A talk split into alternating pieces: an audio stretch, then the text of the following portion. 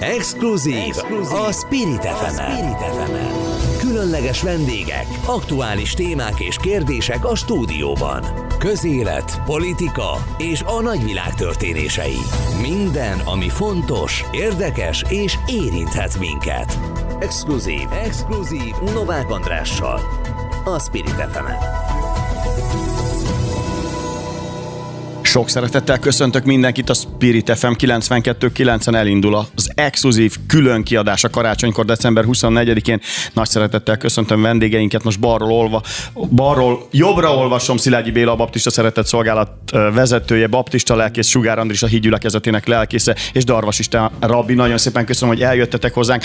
24-én kezdjük egy kicsit azzal, hogy uh, hogy telik nálatok a karácsony? Béla, kérlek, mondd el, hogy milyen nálatok a 24-e, kezdjük egy kicsit személyes élménnyel.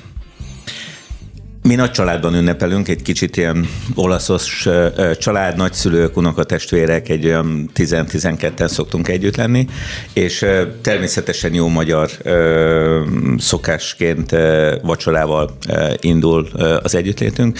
Utána pedig összegyűlik a család a nappaliban, sok-sok éneket veszünk elő, elővesszük a karácsonyi történetet, elmeséljük azt, hogy mi az, amiért hálásak voltunk az elmúlt évben, és ez ez egy nagyon különleges dolog, amikor, amikor nem csak belevetődünk, úgymond az ünneplésbe, nem csak belevetődünk a csomagokba, természetesen a, a gyerköcök várják az ajándékokat, de ugyanúgy látni az ő szemükön, hogy mennyire jó dolog elmondani azt, hogy miért vagyunk hálásak. Mi az a, mi az a nagyszerű dolog, ami, ami fontos volt nekünk az évben, ami úgy igazán jelentőségteljes volt, úgyhogy ezzel a hálaadással indul a karácsonyi ünneplés a családban. Mennyi, mennyire fontos ez a hálaadás, de erre még külön, külön ki fogunk térni kitérni. Szerintem ez egy külön része lesz a beszélgetésnek. Andris, nálatok a mai nap, a 24-e?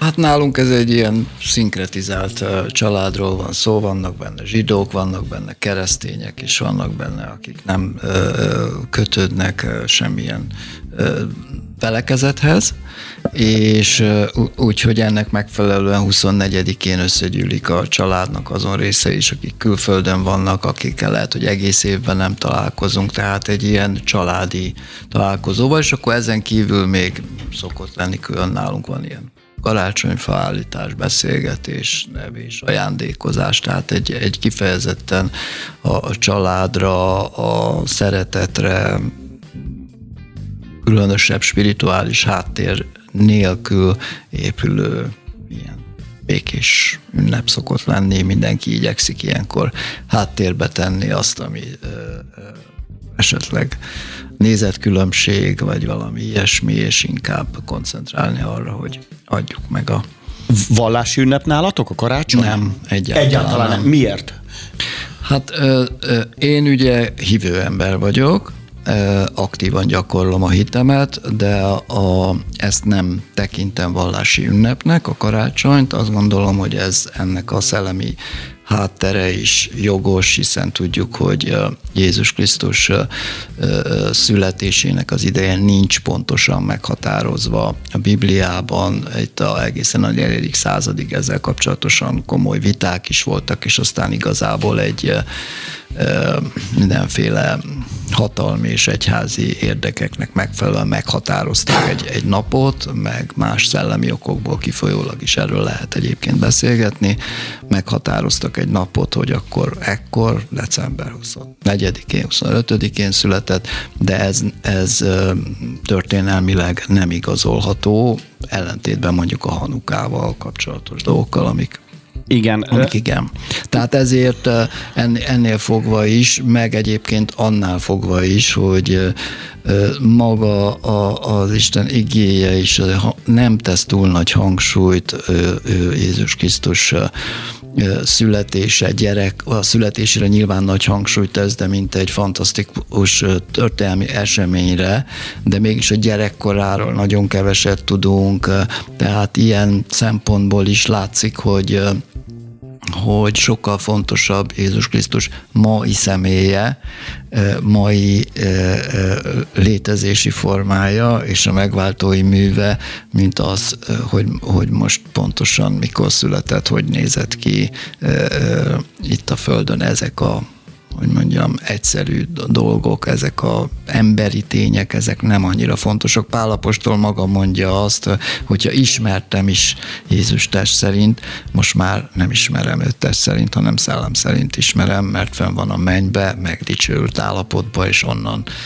foglalkozik velünk igazad van, de mégis azt szokták mondani, hogy a keresztény világ egyik legfontosabb ünnepe a karácsony, de még erre visszatérünk, mert most egy olyan karácsony van, amikor a zsidók is ünnepelnek, rabbi is ünnepel ma este, ugyanis sabat van, tehát bármilyen hihetetlen náluk, náluk is ünnep van ma este. Egyébként más milyen a, a, az ha csak nem simán péntek este lenne, hanem mondjuk kedre vagy szerdára este. Valamit egyébként jelen nálatok az, hogy karácsony van, 24-e van, vagy csak nagyjából annyit konstatálsz, hogy minden zárva van? Nem, vallási értelemben semmit nem jelent. Ugyanakkor én nagyon szeretem, amikor egy városnak így a levegőjében benne van az ünnep. Én azt egyszerűen, az, az jól hat rám, és ennyi, ez a legfontosabb viszonyom a karácsonyjal kapcsolatban, és igen, ez a ma este, ez ennyiből Különleges, speciális lesz, hogy most nálunk is lesz vacsora, a család is összegyűlik, szóval, hogy sok hasonló eleme lesz így a, a, a karácsony estével, de természetesen mi csak a sábeszt köszöntjük ma. Elmondod, hogy hogyan köszöntitek nálatok a családba, hogyan van ez? Tehát, hogy mindenhol egy kicsit más, de akkor mindenki mondott egy személyes történetet. Milyen lesz nálatok a 24-e, ugye tényleg péntek este nap nyugtától, ugye szombat estig tart. Milyen lesz nálatok a ma este? Tulajdonképpen ezek, ezeknek a szombatestéknek a, a koreográfiáját alapvetően azt határozza meg, hogy mennyi vendég van. Ma sok vendégre nem számítunk, tehát hármasban leszünk így a családdal, és ahogy úgy kezdjük ezt a szombatestét is, mint mindegyiket ezzel a, a szombat megszentelésére vonatkozó szöveg elmondásával, ezt úgy hívják, hogy kidus, és a kidust követően lesz egy ünnepi vacsoránk, és utána békesség, nyugalom, pihenés, és, és, és de így szűkebb körben leszünk ma, az egyértelmű. Ugye mindig, amikor a keresztény és a zsidó vallásról beszélünk, nagyon két olyan ünnepet szoktak párhuzamba állítani, ami nagyjából egy időbe esik, ugye ez a, a Hanuka és a karácsony, illetve a Pészak és a húsvét. Most ugye sokkal hamarabb volt, december 6-án befejeződött a, a Hanuka. Egy kicsit beszéljünk a Hanukáról, és utána majd megyünk a karácsonyra is. Um, akik kevésbé jártak a, jártasak a zsidó vallásban, elmondott, hogy mit is ünnepelünk? Ugye a kívülálló azt szokta látni, hogy előkerülnek a menórák, és akkor naponta mindig meggyújtanak rajta egy gyertyát, kisebb-nagyobb ünnepekkel, tánca, zenével. A New Yorki példát tudom mondani, több ezen, vagy több tízezren voltak ott a Fifth Avenue-n, óriási buli volt, de tényleg bulinak lehetett nevezni, de ez inkább egy kicsit ilyen, hát világiasabb. Egy rabbi biztos nem így ünnepli a, a, a, a hanukát, ugye? E, igen, ezek a, ezek a menórák, ezek annyiban speciálisak, hogy ezek nem hétágúak, mint annó volt valóban a menóra, hanem, hanem 8, 8 plusz 1, 8 plusz 1 pontosan. Igen. Ezek úgynevezett hanukai menórák, és ezeknek a, a benne lévő, attól függ, van, amikor olajat gyújtanak, van, amikor egyszerűen gyertyát gyújtanak, azzal emlékezünk meg arra az eseményre, ami valamikor így a időszámítás előtti második század közepe fel olyan 165 körül történt, amikor is a görögök által elfoglalt szentét sikerült visszafoglalni a Hasmóneus, vagy más néven Makkabeus sok vezetésével, és sikerült a szentélybeli szolgálatot újraindítani. Tehát egyrészt volt egy győzelem, amire emlékezünk, amikor, a, ahogyan az imáinkban mondjuk a kicsik nyertek a sokak ellen, vagy a, a, a kevesek a, a többség ellen, másrészt pedig egy csodára emlékezünk, és ez a csoda, ez az volt, hogy eh, ahhoz, hogy a szentélyben a szolgálatot eh, újra lehessen indítani, ahhoz meg kellett gyújtani pont a menórának a lángjait, ahhoz viszont rituálisan megfelelő olajra volt szükség, és eh, a amikor bementek a szentélybe, akkor kerestek ilyen olajat, és pont egy korsót találtak, mégis ez az egy korsó olaj, ami hivatalosan egy napig kellett volna, hogy égjen, ez égett nyolc napig. És erre a, erre a csodára emlékezünk a gyertyák gyújtásával. Miért mondják azt, hogy a, a zsidó egyik legfontosabb ünnepe a Hanuka, vagy talán a leglátványosabb, mert e, ez valahol mindig úgy valahogy kiemelten kezelik a szakirodalom, vagy egyáltalán, hogyha beszélünk erről. Ezt meg tudod nekem mondani? Nem biztos, hogy érzem, nem, nem érzem így. Én nagyon szeretem a Hanukát, és a zsidó ünnepeknek a többségét is. A népszerűségét szerintem egyrészt annak köszönheti, ezt a fajta népszerűségét, hogy egybeesik így, vagy nagyon közel van a, a karácsonyhoz, karácsonyhoz, és uh-huh. emiatt ez egy ilyen ünnepi időszakban tartott ünnep. A másik, ami egy praktikus szempont, hogy a egyik legkönnyebben megtartható zsidó vallási ünnep, nem túl sok előkészületet igényel, magát a vallási előírásnak a teljesítését, hogy gyújtsál meg gyertyát minden nap egyel többet, az sem örítően nehéz, és könnyebben involválódnak egy olyan micva végrehajtásába a hit testvéreim, ami hát különösebb erőfeszítést nem kíván. Arról nem beszélve, hogy ennek van 1974 óta egy olyan formája is, amit te is említettél, hogy gyakran utcán, közösségben bulival ünneplik, tehát hogy mondjuk úgy, hogy jó a PR-ja is az ünnepnek, és hát egyáltalán nem utolsó sorban kicsit hát versenyképesnek kellett lenni a keresztény testvéreinkkel, és hogyha a keresztény gyerekek jó sok ajándékot kapnak decemberben, akkor ugye a zsidó gyerekeknek ezt a hanukára ezt be kellett hozni, és hát vannak olyan családok, például a milyen kis ilyen, ahol a gyerek nyolc napon keresztül kap ajándékot minden este, minden egyes gyújtásnál. Persze apróságokat, de mégis. Hány éves a gyerek? Hát még, még sokáig fogja kapni, tizedik. Ja, de édes, akkor igen. Szaloncukrot kap azért? Van nálatok szaloncukor tényleg? De az olyan nagyon magyaros a szaloncukor. Egyébként a világon nem nagyon van ilyen, és ez, ugye ez, ez ugye a karácsonyfához kötődik, de közben meg nagyon finom, és akkor is eszem, amikor nem kéne, meg nincs karácsony. Tényleg, Rabi, eztek szaloncukrot? Nem, nem eszünk szaloncukrot, eh, de csokoládét rengeteg. Bélát kérdezem megint, hogy, hogy azt mondtad, hogy énekeltek és, a, és hálát adtok, és ez nektek nagyon-nagyon fontos. Miért fontos még a karácsony? Tehát uh, hogyan készültök rá, milyen az előkészület, az előtte levő? És akkor beszéljünk az adventről. Gyújtotok gyertyát? Tehát családilag ez egy, ez, ez, ezek olyan uh, vasárnapok nálatok, amikor um, összejöttök? Ennek van nálatok spirituális jelentősége? Azt gondolom, hogy fontos Fontos az, hogy majdnem csak, hogy elfelejtettünk ünnepelni úgy társadalmilag. És ezek miatt is szerintem szükségesek, hogy, hogy egy picit visszatérjünk ezekhez a tradíciókhoz. Nem minden tradícióban hiszek, és nem minden tradíciót gyakorlok, de azt gondolom, hogy vannak olyanok, amik, amik segítenek visszatérni ahhoz, hogy meg tudjuk adni egy ünnepnek a méltóságát, és meg tudjuk élni ennek a, ennek a mélységét. Valóban mi is a, a családban gyújtunk gyertyát, és fontos számunkra az, hogy, hogy amikor advent van, akkor többet kerüljön még inkább szóba az, hogy az a világ, amelyben élünk, bár a legfontosabbnak állítja be magát, de ez a világ, ez, ez egy zarándok világ. Ez, ez az a világ, amiben, amiben készülhetünk arra, hogy majd az örökké valóságban hogyan élhetünk, hogy meglássuk azt, hogy mi az, ami, ami igazán fontos, vagy ami, ami igazán lényeges az életünkben. És hadd kölcsönözek három szót Pál Feri atyától, ugye a sürgőst, a fontost és a lényegest.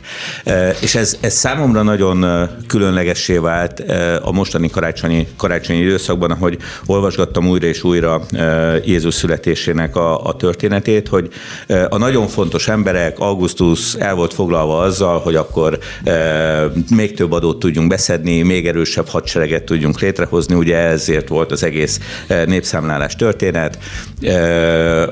A Hébereknek a, a, királya el volt fogalva azzal, hogy akkor ő most uralkodik a népen, és remélem itt nem lesz azért nagyon nagy ütközés Rabbival, de Isten úgy döntött, hogy a kevésbé fontos embereket is lényegessé teszi. Hogy azok a pásztorok, akik nem feltétlenül voltak fontosak az akkori, az akkori társadalomban, kaptak egy olyan üzenetet, hogy figyeljetek csak, meg fog, meg fog születni a megváltó, és ti részesei lehettek ennek. És én azt gondolom, hogy, hogy a, az idei karácsonynak számomra egy nagyon nagy üzenete az, hogy hogyan tudunk a lényeges dolgokra figyelni, hogyan tudunk az Istenire figyelni, hogyan tudunk az isteni üzenetre figyelni, hogy, hogy az, a, az a Jézus, aki az Istennek a békességét, az Istennek a szeretetét jött el megmutatni ezen a földön a, a hitünk szerint a karácsonyi környéki születéssel, ugye itt az időpontokról lehet beszélgetni, de hogy, hogy ezért küldte el ezért küldte el az Isten, hogy, hogy azt a szeretetet, ami egyedül tudja megváltoztatni a világot, az a békesség, ami egyedül tud megtartani bennünket, az nyilvánvaló legyen, és hogy ennek a lényegét ne felejtsük el megtapasztalni ezen a karácsonykor. Számomra most ez, ez lesz a legfontosabb ebben az ünnepben. Egyébként azt hiszem, hogy amikor az Andris mondta az előbb, hogy, hogy tényleg nincs bizonyítva, hogy mikor született, tehát itt plusz-minusz egy-két hét, plusz-minusz egy-két év is lehet, és, és ebben azért akár, hogyha a Bibliára hivatkozunk, még az is bizonyíték lehet. Van jelentőség egyébként, hogy most december, ugye az átlagember mondja, vagy a nagyon egy, leegyszerűsítve mondjuk, hogy Jézus születésének a napja, vagy ezt, ezt ünnepeljük, de, de van jelentősége egyébként, te hogy látod? Vitatkozhatsz az Andrissal egyébként. Vagy hogy igazából csak, hogy kijelöltünk egy napot, amikor magát a karácsonyt ünnepeljük. Számomra önmagának adnak, hogy mikor történt ez, és a naptár melyik napjára tesszük, ennek önmagában nincsen jelentősége. Hogyha ez márciusban lenne, hogyha ez novemberben lenne, akkor számomra semmi jelentősége nem lenne. Annak van jelentősége, hogy, hogy meg tudjuk-e ezt ünnepelni, hogy, hogy, hogy nem üresedik-e ki az ünnep, hogy nem a, a, az ajándékokkal vagyunk elfoglalva, meg azzal, hogy akkor most elkészül, vagy nem készül, vagy odaég, vagy nem ég oda az ebéd, vagy a vacsora ki hogyan tartja, hogy, hogy akár fizikálisan, de főleg lelkileg beesünk-e a, a, az ünnep kezdetére, amikor összegyűlik a család, vagy, vagy tudjuk a lelkünket készíteni arra, hogy, hogy legyen jelentőség teljes ez az ünneplés. András, hogy látod? Van, van jelki, lelki kapcsolódás a karácsony ennek az egész folyamatnak, amit most itt átélünk, és ami, amit szeretném, hogyha kapcsolódnál te is a Béla szavaira? Igen, abszolút tudok rá kapcsolódni. Egyrészt a, a, úgy látom, hogy van jelentősége annak, hogyha bizonyos dátumokat nem ad meg tökéletesen az ige, tehát például a születéssel kapcsolatos, vagy Jézus Krisztus visszajövetelével kapcsolatos dátumok is körbe vannak lőve mindenféle fontos történelmi időpontokkal, de nincs a, a pontos dátum, sőt az atyának a hatalmában van meg a pontos dátum, de viszont nagyon fontosak a, a történelmi hátterek, és én majd még itt visszatérnék a Hanukára egy kicsit, és azt megpróbálnám, mivel itt a rabbi úr és a lelkész úr között ülök ismét, ezért megpróbálnék azért találni, ha nem is olyan jellegű párhuzamokat, mint a Pészaknál és a húsvétnál, mert az egy teljesen más és ez olyan masszív kapcsolatban van egymással. Igen. Az összekapcsolódik. Itt viszont, ami nagyon érdekes, egyrészt szeretném elmondani csak a Hanuka PR-jára, hogy ma láttam most egy videót, ahol Dubajban egy hatalmas ö, ö, ö, Dávid csillagot ö, ö, és menórát gyújtottak Dubajban. Ö, ö, Igen, erre, erre, erre mindjárt kitérünk Csak egyébként, a, hogy, a, hogy Donald Trumpnak ebbe óriási szerepe van. Tudjátok, miről beszélek, ez az Abraham szerződés. Erről csak hagy, igen, hagy, igen, igen, hagy, igen. hagy mondjam el, hogy az, a Hanukánál kiegészítve a, a Rabbi úr szavait szeretném elmondani, hogy azért nagyon érdekes, és nagyon a mai kor számára is aktuális történelmi színpadon játszódott le ez a csoda esemény, amiben a templomot ugye megtisztították, és itt a templom szentelés a kult szó. Tudnélik, ugye Nagy Sándor utód államában a, a Nagy Sándornak az az elképesztő globális víziója alapján mentek a dolgok, és azt a kis judeai tartományt, amiben a templom állt, azt szorongatták meg egyrészt egy vallási szinkretizmussal, tehát hogy, hogy fogadja el mindenki, hogy a, a, a vallások egyenrangúak, és azok elemének a keveréséből, és a görög kultúra, színház, sport, és az a világi élet, és a vallási szinkretizmus hoz, tudja létrehozni az emberek számára azt a boldogságot, amely világban ők egyre jobban tudnak élni. Ez volt a Nagy Sándornak a víziója. Ehhez képest viszont a, a, a a templomban nem engedték meg azt, és az zsidók számára nem engedték meg azt, és ez okozta a makabeus lázadásnak a lényegét, nem engedték meg nekik, hogy úgy éljék meg a hitüket, ahogyan ők szerették volna a mózesi törvények alapján, és az Isten rendtartása alapján, és ez hozott létre egy olyan lázadási folyamatot, hogy ők azt mondták, hogy mi pedig az örökkévaló Isten szerint szeretnénk élni, azt szerint szeretnénk az ünnepeinket megtartani, és, és ezzel szemben a, a, történt a lázadás ezzel a nagysándori vízióval szemben, és ennek van egy hatalmas aktualitása, mert a kérdés ma is az, és akkor is az volt, hogy egy, egyfajta beolvadás békességgel, vagy egyfajta különállás konfliktussal.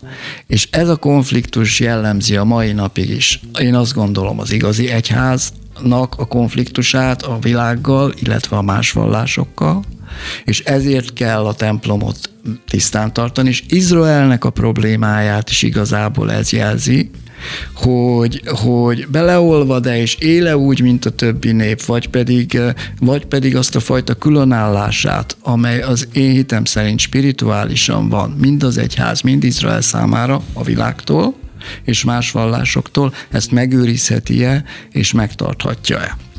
Olyan, szé- olyan szépen fogalmaztál, Andris, és felvetetted Izrael kérdését, felvetetted a, a Dubái kérdést, amiről szeretnék beszélni, de azt a, az óra második felébe szeretném, mert ez, ez óriási dolog, hogy egy arab országban ekkora Dávid csillagot, illetve hogy menorán, menorát gyújtanak, tehát ez egy óriási dolog, illetve hát a két ország közötti kapcsolat, és ebben Donald Trumpnak tényleg nagyon pozitív szerepe van.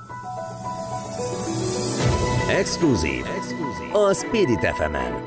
Különleges vendégek, aktuális kérdések és témák a stúdióban. Közélet, politika és a nagyvilág történései. Minden, ami fontos, érdekes és érinthet minket.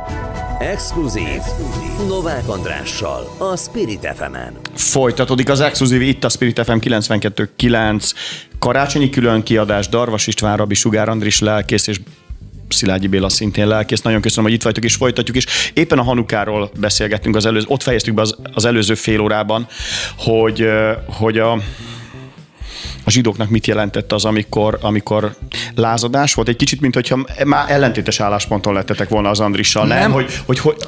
Nem, ugyanarról beszéltünk, csak hogy, a, hogy a, a valóságnak azért mindig több közelítési módja van, és hogy az, hogy egyszerre van valahol elnyomás, az elnyomás az nem mindig nagyon erőszakos eszközökkel történik. És bár a, a zsidó hagyomány... De korlátozták a zsidókat, tehát hogy egy csomó mindenben korlátozták. Én a... azt mondanám inkább, hogy vannak olyan forrásaink, amelyek arról beszélnek, hogy korlátozták a zsidókat, és hogy ez külső korlát volt, de az, hogy ez pár évszázad után egy, egy legenda világ, egy legenda kör az hogyan marad meg, hogy a belső korlátozást hirtelen elkezdik külső korlátozásnak láttatni egy hagyomány, az azért előfordulhat. Tehát valójában Mondj, mondj erre egy konkrét példát, mert ez, az, az elég nehéz megérteni.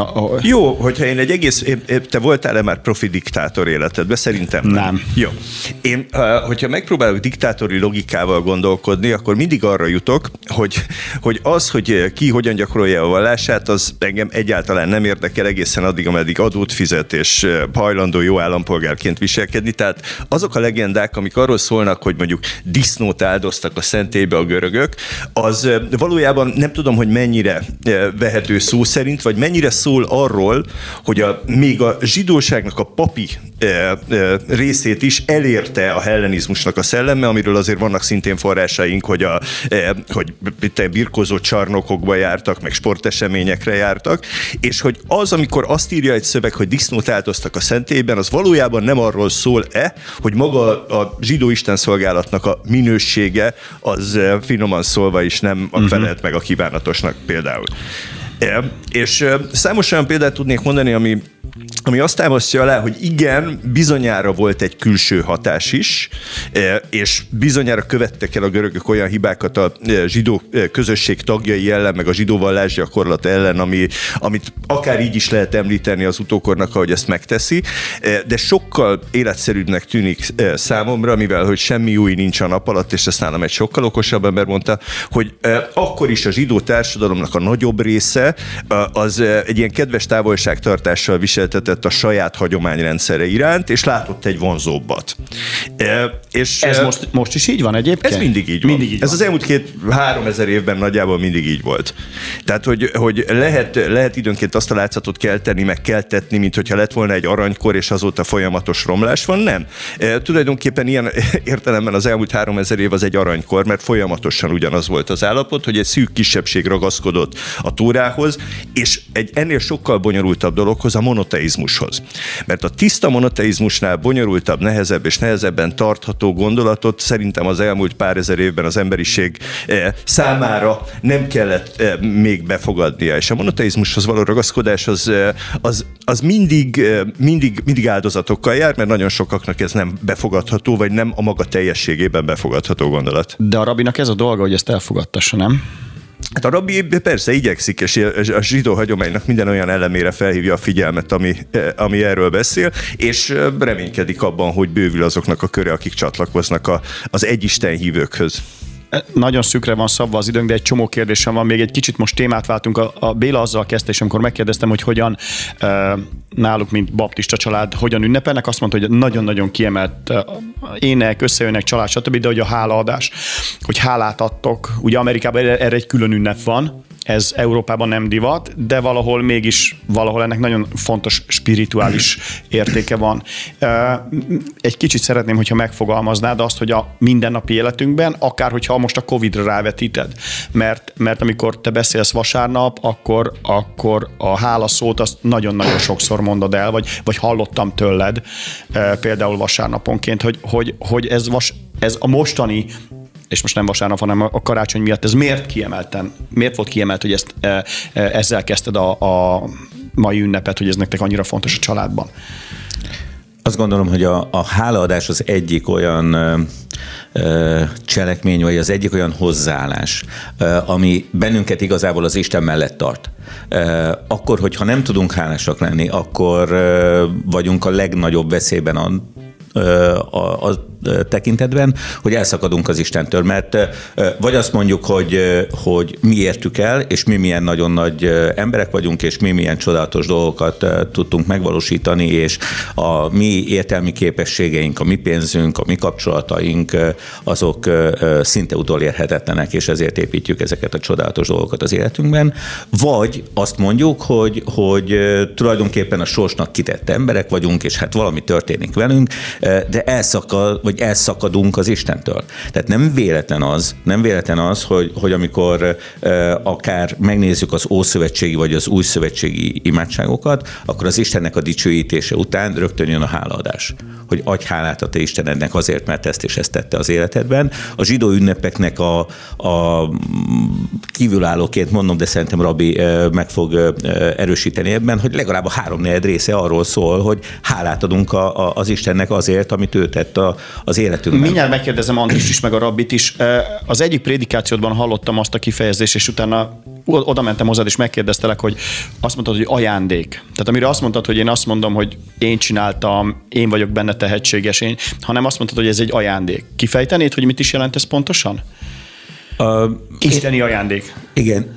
Én hiszem azt, hogy én hiszem azt, hogy az Isten, amikor megteremt bennünket, akkor különböző személyiségeknek teremt meg bennünket, és ebben benne van az is, hogy különböző képességeket, ajándékokat, talentumokat ad. Ezt sokféleképpen lehet nevezni. Valami egyenértékűbe helyettesíthető, valami egy picit más jelent most ennek a teológiájában, nem megyek, nem megyek bele. Azt gondolom, hogy, hogy például az ige hirdetésnek az ajándéka Isten igéjének a, a, a megértése, és ez mások számára átadás, megoldása számomra egy ajándék, és nagyon örülök annak, amikor, amikor kapom ezeket a, a visszajelzéseket, amiket, amiket te mondasz, de én ezt semmiképpen nem akarom magamnak megtartani, vagy magamnak tanúsítani, hanem ez egy, ez egy Istentől kapott ajándék, amivel szeretnénk mások felé, szeretnénk mások felé szolgálni, és ezért van az, hogy például a hálaadást azt nagyon kiemelkedőnek tartom, és mm, teszem hozzá, nem is az én ötletem volt például a, a családban, hanem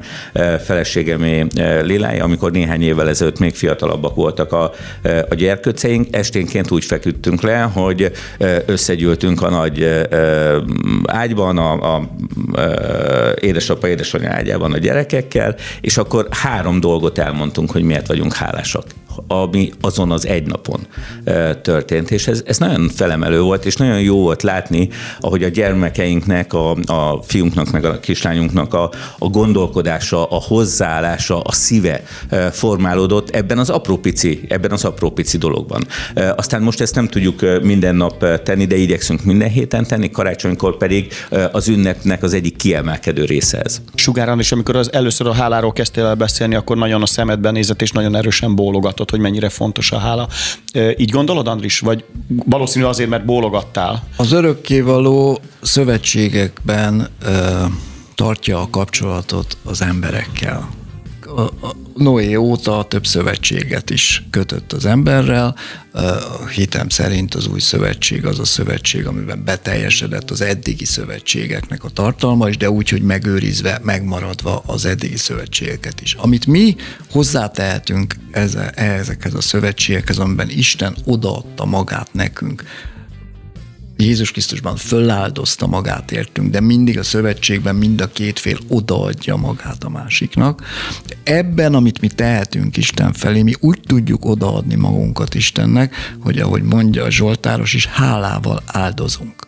Tehát mi nem tudunk mást adni, mint azt, hogy hálával áldozunk, és ez a gyakorlatban egyfajta ö, ö, szűrt ö, élet, abba az értelemben, hogy amikor visszafelé nézünk, akkor ha az ember nem figyel oda, akkor úgy csinál, úgy működik valamilyen rejtélyes oknál fogva, hogy a rossz dolgok jobban megmaradnak az emberbe, és a jó dolgok pedig sokszor hamarabb eltűnnek, természetesek maradnak. Valahogy az emberek többsége így él.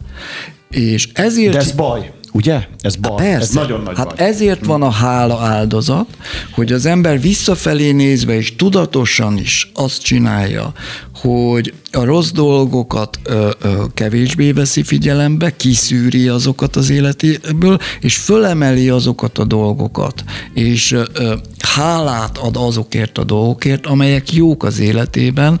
Én minden reggel megteszem ezt, és nagyon sokszor megteszem ezt, mert úgy érzem, hogy szükségem van rá, hogy tudatosan ö, ö, ö, a jó dolgok felé forduljak, és ez az, hogy élek hogy életben vagyok, hogy mindenki, nincs olyan ember, aki ne tudna felsorolni olyan dolgokat az életében, amelyekért hálás lehet Istennek, hálás lehet az embertársainak, sorolhatná, stb. Tehát, e, és maga ez az attitűd is vonza a, a, az Istennek a szemét felénk, hogy felénk forduljon, és segítsen nekünk olyan dolgokba is, amelyekért még jelenleg csak úgy tudunk hálát adni, hogy majd a jövőben fog megvalósulni az, amire vágyunk.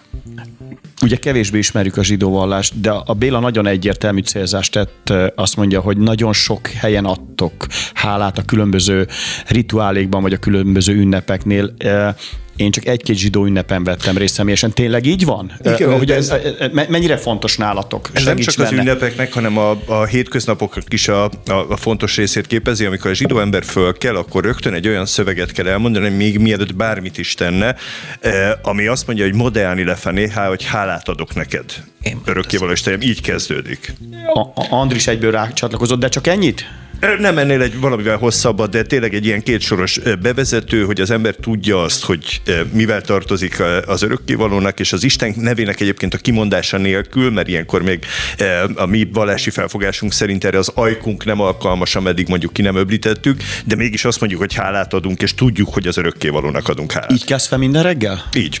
És a gyerek is így kell fel minden reggel? Vagy tanítod? Vagy hogy van? A gyerek is így fog felkelni. Így fog felkelni. Így Aha. fog felkelni, az egészen biztos a, a hálaadás az egy nagyon érdekes dolog, mert uh, tulajdonképpen, ha uh, etimológiailag nézzük, akkor a hála és a bevallás uh, az ugyanazt jelenti.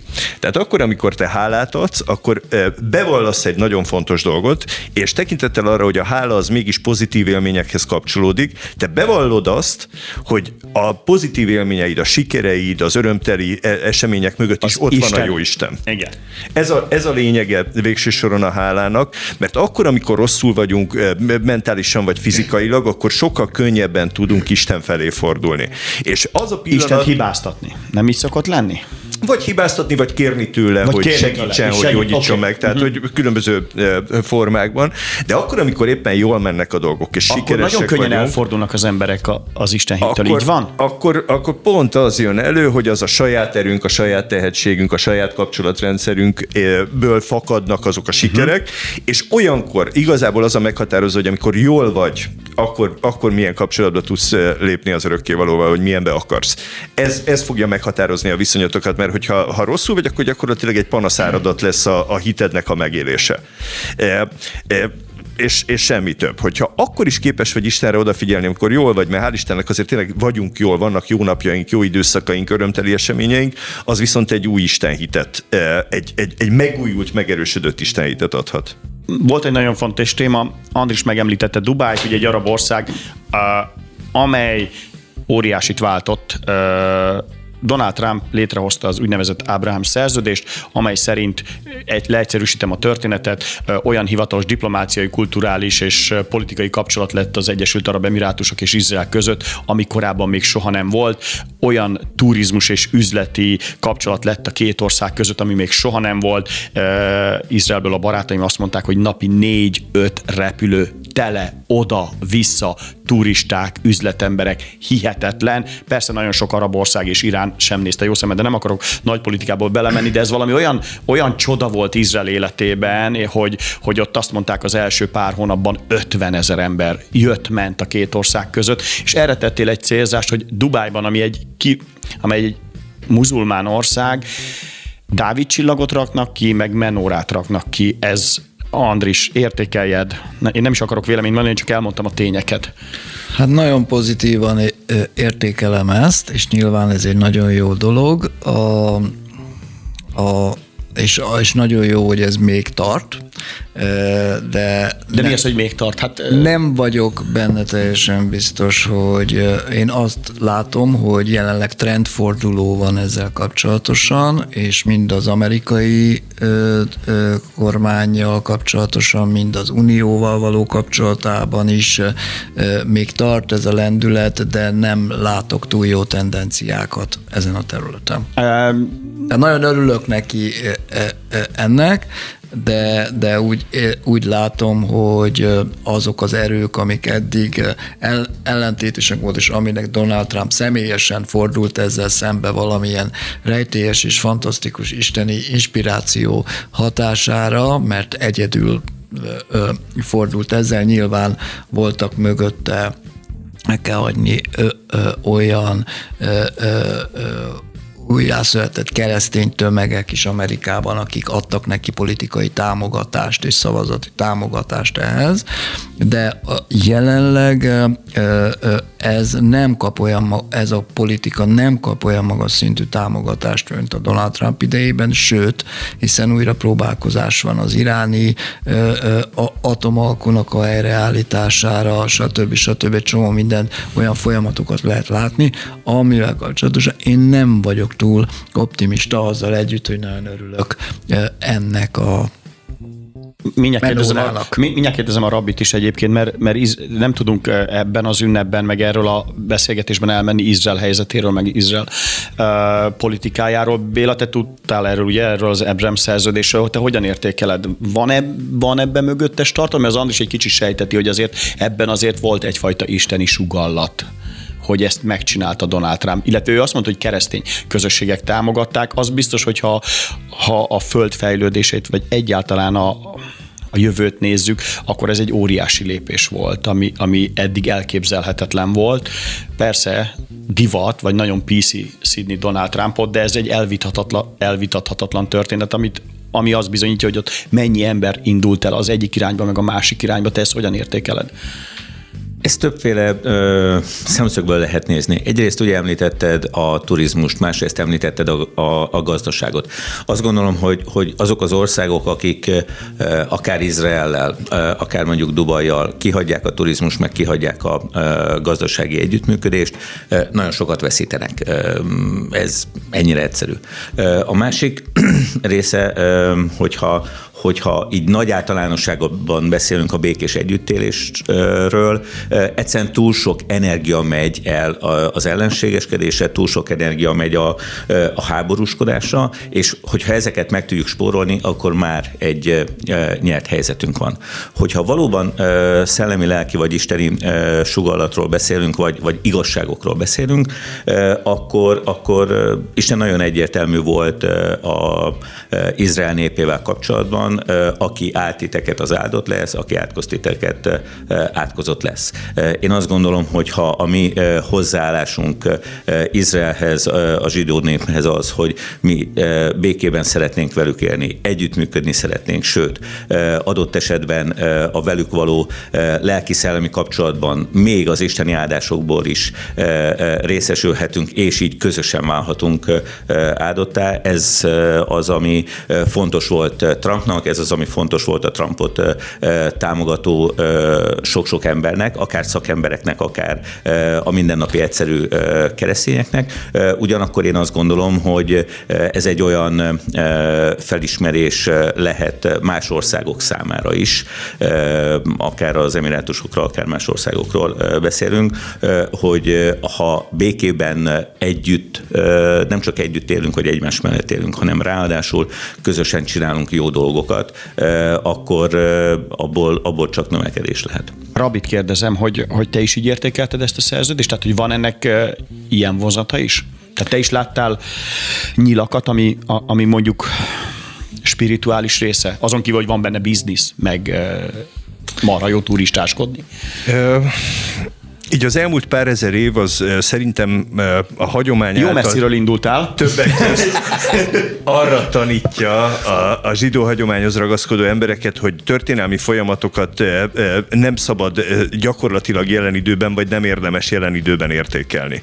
Mert az, hogy ez, ez, ez hova fejlődik és merre alakul, az, aminek itt a lehetősége megnyílt, az még némi időre lesz szükség, hogy a, és ahhoz is talán, hogy az isteni akaratot valamelyest megpróbáljuk próbáljuk értelmezni, hogy milyen isteni akarat húzódott emögött, emögött a folyamat mögött.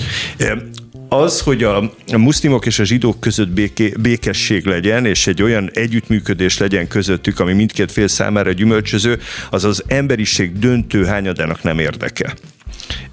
És Ú, ez, ez, ez nagyon súlyos mondat. Igen, azért is mondom, hogy ez egyértelmű legyen. E, tehát, hogy, hogy tulajdonképpen mindenki mindent megtesz annak érdekében, hogy a muszlimok és a zsidók között ne legyen béke, mert létrejönne egy olyan gazdasági hatalom, amivel azért borzasztó nehezen lehetne versenyezni, hogyha ez az együttműködés tartósan és jól működne. E, ebből kifolyólag, e, ha az isteni akarat az, hogy ez a békesség megszülessen, akkor meg fog születni, de az emberiségnek a döntőhányada mindent el fog követni, és a legcinikusabb módon, hogy ezt a békességet megakadályozni akadályozza. Ez az én véleményem. Hú, ez, ez nagyon súlyos mondat, és megkérem a Sugár is, hogy reagáljon rá, mert ezt, ez nekem is át kell gondolni, ezt, a, ezt a, amit most mondtál, mert ez nagyon, hú, nagyon nehéz reagálni. Tehát tehát azt mondod, hogy egyszerűen gazdasági érdek van mögötte, hogy, hogy a, mind a konfliktus, mind mondjuk a, a fegyvergyártás, mind politikai érdek, mind a hatalom, hát általában ezek a nagy dolgok, amik befolyásolják a, a világ működését, akkor tulajdonképpen mindig generálni fognak feszültséget? Nem, nem mehetünk le olyan egyszerű szintre, hogy... A, hogy... Mindiget, a mindiget semmiképpen nem, mert abban én, én hiszek, hogy a történelemnek az ura a Jóisten. Az, hogy, hogy a Jóisten mikor és hogyan fog beavatkozni a történelembe, hogy ez az egyébként szerintem magától értetődőnek látszó békesség, ez létrejöjjön zsidók és muszlimok között, azt én nem tudom. Elképzelhető, hogy ez megtörtént, de abban, hogyha csak a napi praktikus részét nézzük a világ eseményeinek és történéseinek, abban biztos vagyok, hogy ebben még lesz egy elég erős ellenérdekelt oldal, és elég sok olyan durva beavatkozás lesz, ami egyébként már évszázadok óta van, és ez folytatódni fog. Andris, mondjál rá valamit teljesen, ö, ö, szóval mondjam, emeljük spirituális szintre. Úgy, hogy nagyon érdekes, amit a, a Rabbi úr mond, de az, hogy például Jézus Krisztus hol született, azt egész pontosan megmondja a Biblia, míg azt, hogy mikor született, azt nem mondja meg egész pontosan. Tehát meg kell érteni, hogy ez a kicsi fikarcnyi kis föld, Izraelnek a földje, hogy ott a templom áll, vagy nem áll a templom, hogy a zsidók kezébe van-e az ő földjük, vagy nem az ő kezébe van az ő földjük, hogy a különböző nemzetek hogyan viszonyulnak Izraelhöz, ezeknek világtörténelem formáló és ügytörténelem formáló óra mutató járása van, és ez be fog futni abba a célba, amit Isten rendelt neki, de hogy most hol tart a, a, az Istennek az órája, azt nagyon jól meg lehet nézni az Izraellel éppen egyébként történő események kapcsán. Melyikre gondolsz? Segíts! Például az, hogy mondjuk amikor az amerikai Egyesült Államok így áll hozzá Izraelhez, ahogyan a Donald Trump idejében, vagy utána van egy kurzusváltás, és utána e, e, egy ellenségesebb légkör alakul ki ezzel kapcsolatosan, vagy hogy az Európai Unió országai, vagy az ENSZ e, hogyan viszonyulnak Izraelhez, vagy például Magyarország egy adott korszakban és időszakban hogyan viszonyult Izraelhez, és ma hogyan viszonyul Izraelhez, ezek az események, ezek mind érdemes szellemi, spirituális szempontból is figyelni Most őket. az ENSZ-et azért említetted meg, mert megszavaztak egy olyan határozatot, amit egyébként Magyarország nem szavazott meg, ugye, hogy csak... Folyamatosan e- ez, ez, ez hát a 23-26 arab ország megszavazott, Igen. azt hiszem, hogy magát a templomhegyet csak... Folyamatosan ez zajlik, és ez pontosan kötődik a, megemlíteni Héber az előző szavakhoz, Igen. pontosan kötődik abból a szempontból, hogy, hogy itt is a érthetetlen az, hogy miért nem jön létre a béke. Tehát a, a tulajdonképpen az lenne a normális, hogy létrejöjjön a béke uh-huh. Izrael és a nemzetek között, és nem jön létre a béke, és ott sem volt véletlen, a Hanuka idején sem volt véletlen, hogy Isten nem engedte meg azt, hogy elgörögösödjön a, a, az egész a, a judeai társadalom, mert Istennek más terve van Izraellel, és nem akarja, hogy ő úgy éljen, ahogy az összes többi népek, még ha ezt az izraeliek többsége is nagyon szeretné, mert nagyon szeretnének békében élni, hanem, hanem ő nekik van egy történelmi küldetés, és ez a történelmi küldetés egy nagyon izgalmas fázisába került, akkor, amikor 2000 év után Izrael újra megjelent a színen, úgy, hogy zsidó kormányzás alatt van. Például. De még csak egy dolgot nagyon szeretnék elmondani, a szintén a Hanukából áttérve tehát, hogy azzal, hogy az izraeli templom, amely a zsidó vallás központi eleme volt, az lerombolódott, és viszont a názáreti Jézus, aki ott született, ő meg azt mondta, hogy mostantól pedig a ti testetek lesz a templom, én így kötném össze a, a, a, a hanukát, úgymond a kereszténységnek a jövőjével, és egyben zsidóságnak a jövőjével is, hiszen a templomról tudjuk a Biblia alapján, hogy fel fog épülni, és újra ott fogják végezni azokat a szertartásokat, amelyeket Izrael számára Isten Igen, a Biblia azt mondja, hogy a templomhegyről beszélünk, amelyen most ugye nem áll a templom, ami ez így van, nem áll a templom, és ugye maga a názáreti Jézus mondta is, hogy ez a templom rövidesen le lesz Rabbi egyetért ezzel? Melyik, Melyik részével, részével értsen ő egyet? Hát fel fog épülni a templom? Ö, ö, Béla? Ez nagyon úgy tűnik, hogy igen. Tehát, Ú, hogy, igen, igen. hogy ezzel mindenképpen egyet lehet érteni. Az, hogy ez a templom meg az ottani szolgálat, az pontosan milyen lesz, azt még azért nem lehet tudni, hogy a szolgálat hogy fog változni. Én nagyon bízom benne, hogy nem pont olyan lesz, mint 2000 éve, tehát én az állatáldozatoktól el tudok tekinteni, de... Szilágyi Bélát kérdezem még egyszer, egyetértesz, egyetértesz azzal, amit Sugár Andris mondott bizonyos részeivel? Tehát akkor kezdjük akkor a szentély felépül a templomhegyre? Hát én is hadd kérdezzem meg, hogyha már ugye Rabi jó zsidó szokása kérdéssel kérdése válaszolt, hogy melyik részével. A Szentírásból egyértelműen olvasjuk azt, hogy fel fog épülni a templom. Az, hogy valóban milyen lesz, azt, azt nem tudjuk, de az Isten ígéretei azok nem fognak megváltozni és be fognak teljesedni. Viszont egy, egy általánosabb történetre is hadd reflektáljak. Ugye Rabbi említette azt, hogy egy nagyon erőszakos és nagyon gyors hellenizáló törekvés volt sok száz évvel, sőt 2000 évvel ezelőtt és ugye nincsen semmi új a nap alatt, ez is, tehát, ez is elhangzott. Tehát a, a, a prédikátor nem véletlenül mondja azt, hogy nincs semmi új a nap alatt, azért, mert az emberi természetünkből az fakad, hogy ezek a dolgok meg fognak ismétlődni. És az a hihetetlen szinkretizmus, amit, amit most látunk, hogy minden vallásból kiveszünk valami nagyszerűséget, de hogy tulajdonképpen semminek ne legyen semmiféle jelentősége, csak így mossuk össze a dolgokat, hogy a karácsonyra már nem lehet azt mondani, hogy boldog karácsonyt kívánok, hanem kellemes ünnepeket kell kívánni, hogy azért a, a hanukka se legyen annyira, annyira jelentős, hanem akkor most kezdjünk el ezt, vagy azt, vagy azt csinálni belőle. Az, hogy a, a templomhegyre nem lehet, nem szabad kimondani az ENSZ határozatban azt, hogy ez, ez valóban a zsidó vallásnak az egyik legjelentősebb helye, hanem másképpen nagyon, kell hívni. Nagyon fontos témákat vetettél fel egyébként. A, a, a, az, azt ti is tudjátok, ugye, hogy Amerikában most ez rettentő PC, most mondom, hogy ott voltam, hogy nincs Merry Christmas, tehát nincsen boldog karácsonyt, hanem a kötelező azt mondani, hogy nem azt mondani, hogy kötelező, de hogy most ez nagyon trendi lett, hogy Happy Holiday. Hát erről beszéltem a legelején. Hogy, hogy ez, ez valami annyira hihetetlen. Hogy, hogy a szinkretizmus, tehát az, hogy ö, ö, nem lehet,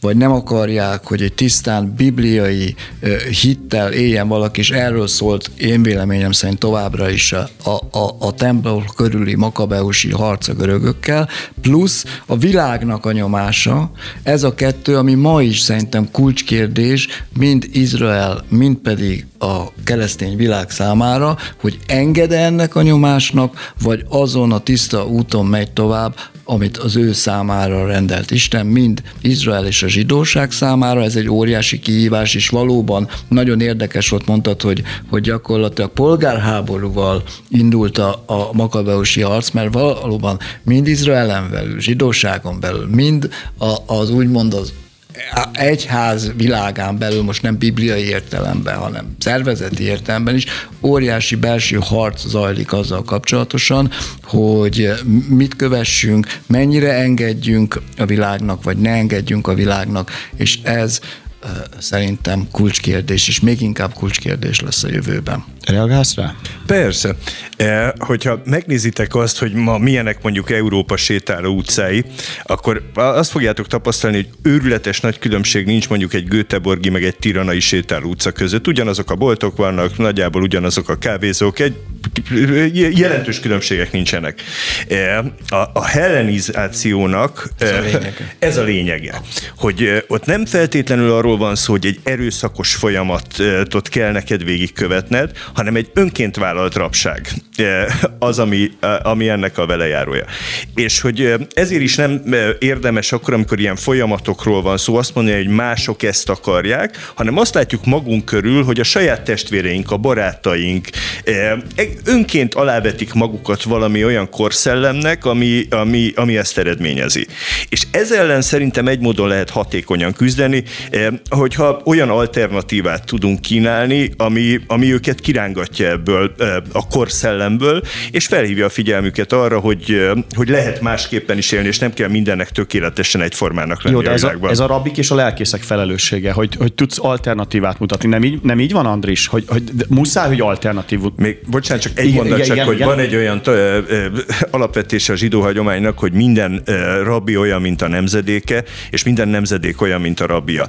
E, tehát, hogy gyakorlatilag kölcsönhatásban ö, vagyunk a, azzal a világgal, ahol élünk, és emiatt a felelősséget én soha nem ö, ö, tolnám csak lelkészekre, rabbikra, hanem a felelősség közös. És ebben azoknak, akiknek mondjuk nagyobb a hangja, mert többen meghallják, bizonyára van egy többlet felelőssége, de nem szabad egy pillanatra se levenni a felelősséget az embereknek a vállalór, mert ezzel általában e, olyan folyamatokat indítunk el, amit nem biztos, hogy szeretnénk.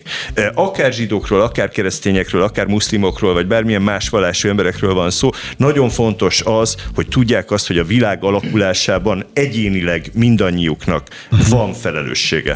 És egyébként ezért ezért nagyon veszélyes az, ami, ami történik, mert most már valóban nem feltétlenül mindig csak erőszakos hellenizáció, összemosás, összemosás van, hanem valóban ez az öncenzúra, hogy Novák András műsorában elmondhatom-e azt a, a, a véleményemet, ami a Biblián alapul, hozhatom-e a Bibliának az igazságait, itt meg ott meg amott, és egyébként ezért van az, hogy jaj, hát politikailag nem korrekt, akkor nem érdemes róla beszélni, egyetérteni, megütöm a bokámat, és, és nem fognak egyetérteni velem az emberek. Hadd idézek egy, egy Mikéási igét, amikor Mikéás odafordul az Istenhez, hát, hát uram, látod, hogy mi történik itt, ilyen áldozások vannak, meg olyan háborúk folynak, meg az emberek nem látják, hogy merre kell menni, és akkor azt válaszolja az Isten, hogy ide figyelj, jó ember, megmondtam már neked, hogy mi a jó, és mi az, amit kíván tőled az Istened, csak azt, csak azt, hogy az igazságot cseleked, szeresd az irgalmasságot, és alázatosan járj az Isteneddel. Hát ez a csak, ez tulajdonképpen egy életprogram is lehetne, de ez a három dolog az, ami ma a 21. posztmodern társadalomban teljesen elfogadhatatlan. Mert mi az igazság? Az igazság már nem létezik, hanem igazságok vannak, meg az igazságnak is az 50 árnyalata. So, sokféle, igen. Relatív lett az igazság, nem csak a, a tér meg az idő, ugye Einstein óta. Aztán az, hogy, az, hogy irgalmasság meg szeretet, hát ez a gyengéknek a, a sportja, ugyanúgy, mint az alázat. Mert ma a sikeres, az eredményes embereket tudjuk csak elismerni, csak azokat, akik erősek, akik nagy dolgokat hajtanak végre, vagy tesznek meg. De az, hogy az Istennel alázatban járjunk, és azt mondjuk, hogy, hogy egyébként az Isten hatalmasabb dolgokat meg tud tenni, mint a hatalmas, meg az erős emberek.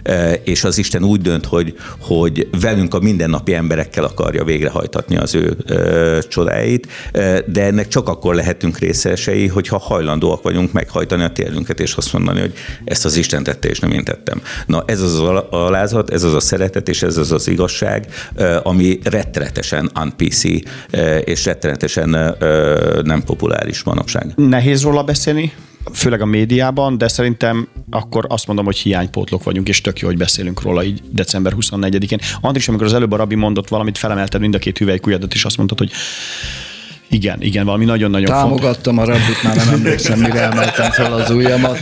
De támogattam igazságos harcában. Azzal együtt, hogy nyilván egy a a, nem vagyok szakértő benne, de azért úgy látom, hogy a judaista rabbinikus vezetése a zsidóságnak az azért más jellegű, mint amikor a proféták vezették Izraelt, akik a szellemnek az emberei voltak, és ők, és valóban a Bélánál is azt érzékeltem, hogy azért nagy felelősség van a szellemnek az emberein, és utána pedig minden emberen, aki eldönti, hogy hallgat-e az Isten által kiválasztott emberekre. És ugye, de ehhez, hogy egyáltalán megértjük azt, megértsük azt, hogy mit jelent az a beszéd, hogy Isten szellem, és akik őt keresik, azok fontos, hogy szellemben és igazságban imádják őt. Ez azt is meg kéne érteni, hogy az ember nem egy test és lélek két osztatú lény, hanem egy olyan ember, akinek van egy olyan része, amit Isten a teremtéskor lehelt bele, amikor azt mondja, hogy az én ruachomat, szellememet leheltem ő beléje, formálta neki a porból egy testet, és a kettőből együtt egy élő lélek, egy nefes jött létre.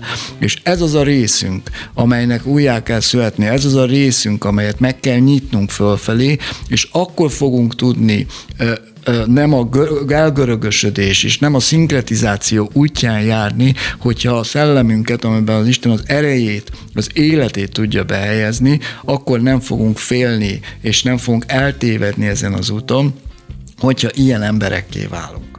Majdnem végszó. Megköszönöm, hogy itt voltatok.